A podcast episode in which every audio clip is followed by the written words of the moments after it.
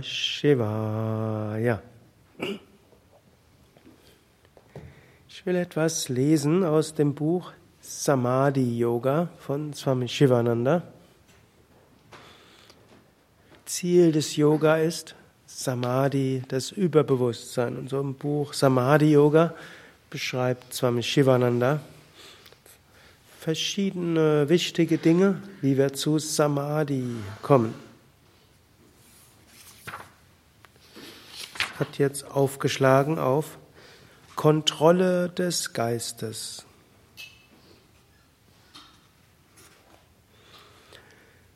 Wenn der Geist rein und frei von Ablenkung ist, nimmt man Atman, das Selbst, überall wahr.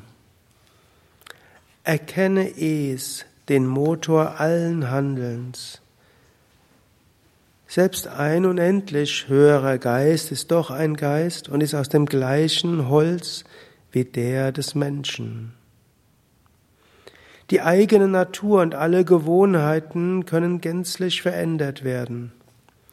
Versuche dich täglich in Hingabe sowie spirituellem Frieden und spiritueller Kraft zu verbessern. Wenn du am Körper und an den Gunas, den Eigenschaften hängst, bleibst du gebunden. Wenn du dich über den Körper und die Gunas erhebst, wirst du Freiheit erlangen. Intellektuelle Kraft ist physischer Kraft überlegen. Ethische Kraft übertrifft intellektuelle Kraft. Spirituelle Kraft steht über der ethischen Kraft und das reine Selbst steht über allem. Diesen Worten steckt jetzt eine ganze Menge. Zunächst Atman, das Selbst. Im Yoga gehen wir davon aus, es gibt eine höhere Wirklichkeit, die wahre Natur.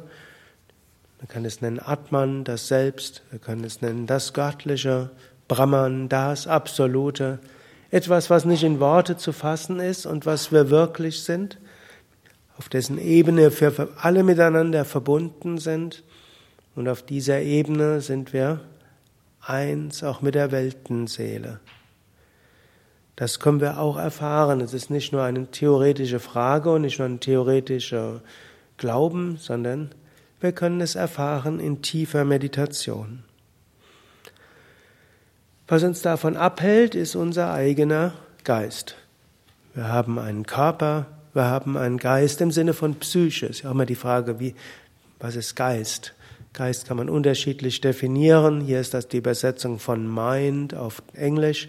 Man könnte es auch übersetzen als mental oder als Psyche. Auf Sanskrit heißt dann Antakarana, das innere Instrument. Wir sind in dieser Welt, um Erfahrungen zu machen. Wir sind in dieser Welt auf einer relative Ebene, um einiges zu tun, einiges zu bewirken. Dafür haben wir einen Körper, dafür haben wir eine Psyche. Aber wir identifizieren uns damit und so fangen alle Probleme an. So gilt es, Körper zu reinigen, Geist zu reinigen und dann erfahren wir Atman als den, der tief im Inneren ist, also unsere wahre Natur.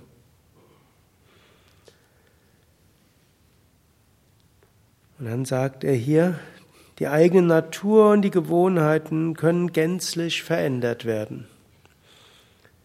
Gänzlich verändert heißt jetzt nicht, dass man irgendwo einen ganz anderen Charakter haben kann. Mensch, auch der Körper, wir können jetzt nicht den Körper zehn Zentimeter länger machen, sei denn mit hohen Absätzen. Wir können jetzt nicht, gut, wir können die Haare färben, aber die Haare, die Farbe der Haare nicht so sehr verändern. Was wir aber machen können, wir können den Körper gesünder machen, wir können ihn flexibler machen, wir können durch gesunde Ernährung letztlich subtiler machen und so weiter. Genauso auch, wir können unsere Psyche so verändern, dass sie sich nicht mehr über alles aufregt. Wir können sie so verändern, dass sie sich nicht an alles Mögliche klebt und verhaftet. Wir können lernen, etwas erwartungsloser zu werden. Und wenn wir so unsere Psyche reinigen, dann sehen wir das Selbst besser. Gut, und selbst wenn wir unsere Psyche gereinigt haben, dann haben wir immer noch eine Psyche, die einen Charakter, eine Persönlichkeit hat und eine Vergangenheit und Gewohnheiten. Und die hat Gunas, Sattva, Rajas, Tamas, sagen wir. Tamas wird auch mal müde, Rajas wird mal aufgeregt, Sattva wird mal leichter. Wir können uns damit identifizieren oder wir können lernen, ich bin nicht die Psyche. Und wenn wir das erkennen, dann erlangen wir Freiheit.